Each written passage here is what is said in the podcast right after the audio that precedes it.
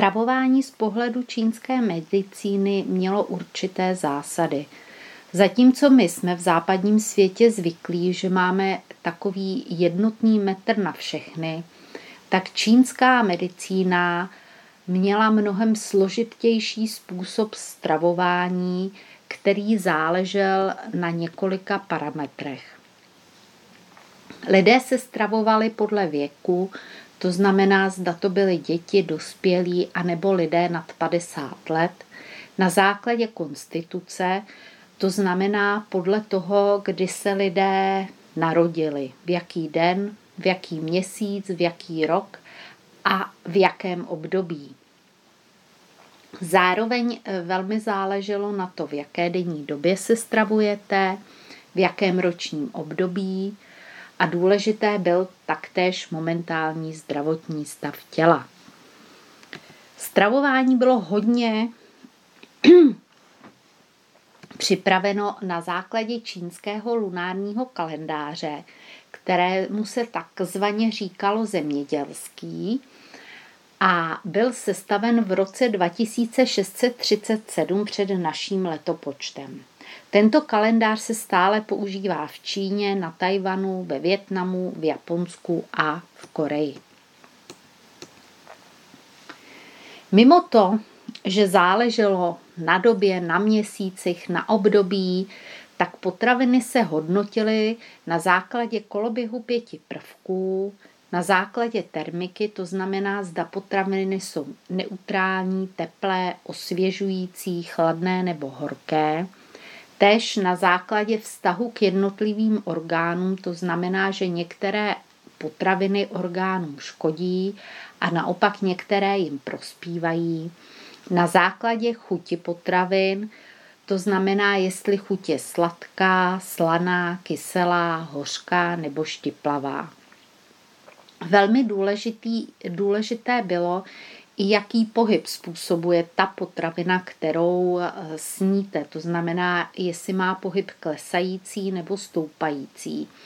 A samozřejmě velmi důležitý byl i způsob e, přípravy a kombinace substancí. To znamená, je jiné, když potraviny dusíte, vaříte na páře, grillujete nebo pečete.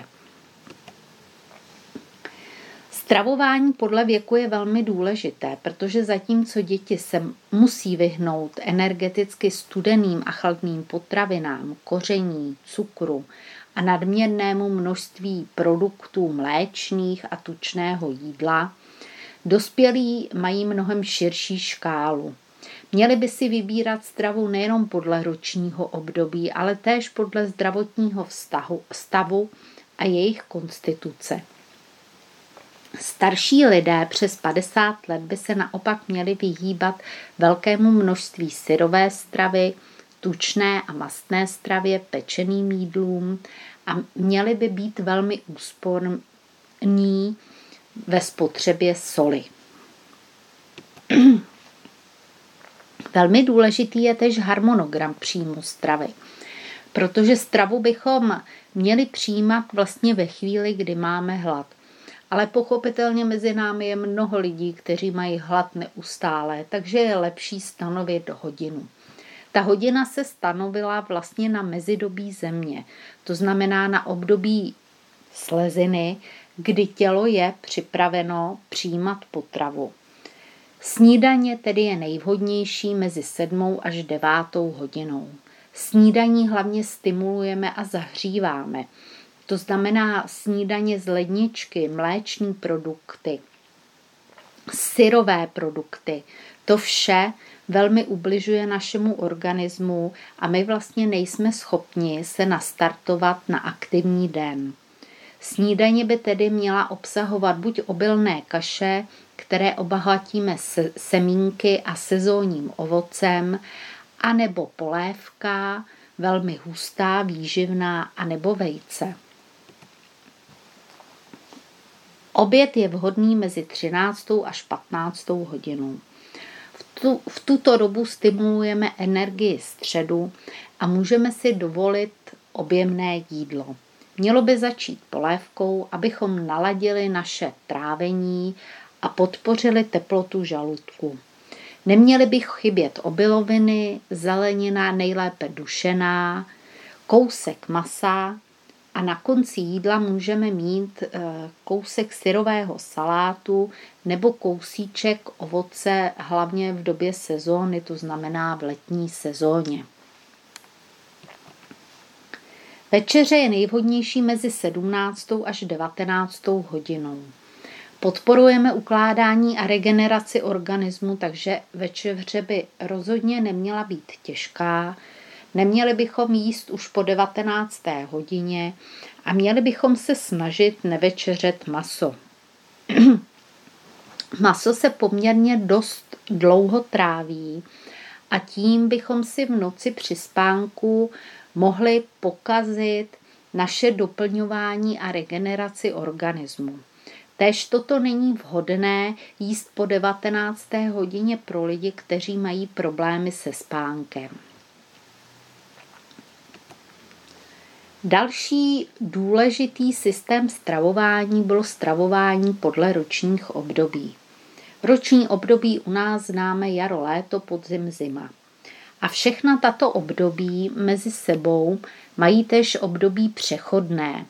To znamená, že to je období země, kdy dochází k určitému přerodu v přírodě a my ve stravování bychom pomalu měli zařazovat plodiny, které náleží k tomu období, které bude následovat.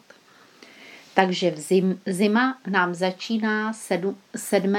listopadu a končí 3. února. Mezi 21. lednem a 3. únorem nastává takzvané přechodné období. V tomto období je velmi vhodné zahřívat a vyživovat náš organismus. Do jídelníčku můžeme zařadit jehněčí, srnčí a hovězí maso, kachnu, červené víno, krevety, anýs, fenikl, ořechy, černý sezám a mírné množství alkoholu. Jaro nám začíná 4. února a končí 5. května. Přechodné období začíná od 21. dubna do 5. května. V tomto období je velmi důležité podpořit volný pohyb energie jater a sleziny. Co se týká potravin, tak pak je vhodné konzumovat rýži, pohanku, fenikl, hlízu, česnek, syrový zázvor, zelené listy a naklíčenou stravu. Léto nám začíná 6. května a končí 7. srpna. Přechodné období, tedy období země, je mezi červencem, to znamená od 23. července do 7. srpna. V tomto období je velmi nutné vyživit tekutiny a osvěžovat organismus, protože nás čeká podzim a podzim velmi vysušuje a zejména lidé, kteří topí, trpí na atopické exémy a na různé alergie, by těchto informací měli maximálně využít. V tomto období je vhodné do jídelníčku zařadit pšenici, ječmen, zeleninu a ovoce. Podzim začíná 8. srpna a končí 6. listopadu. Přechodné období začíná 24. října a končí 6. listopadu. Je to období, kdy schromažďujeme a uchováváme energii na zimu. Je tedy důležité se jemně prohřát, abychom v zimě nestrádali. Mezi důležité potraviny pro toto období patří oves, kukuřice, rýže, mrkev, pórek, květák, hovězí či jehněčí maso.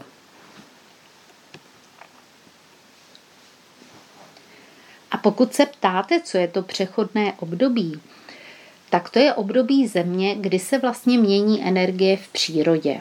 Důležité období, kdy přijímáme kvalitní energii a přecházíme postupně na potraviny následujícího období.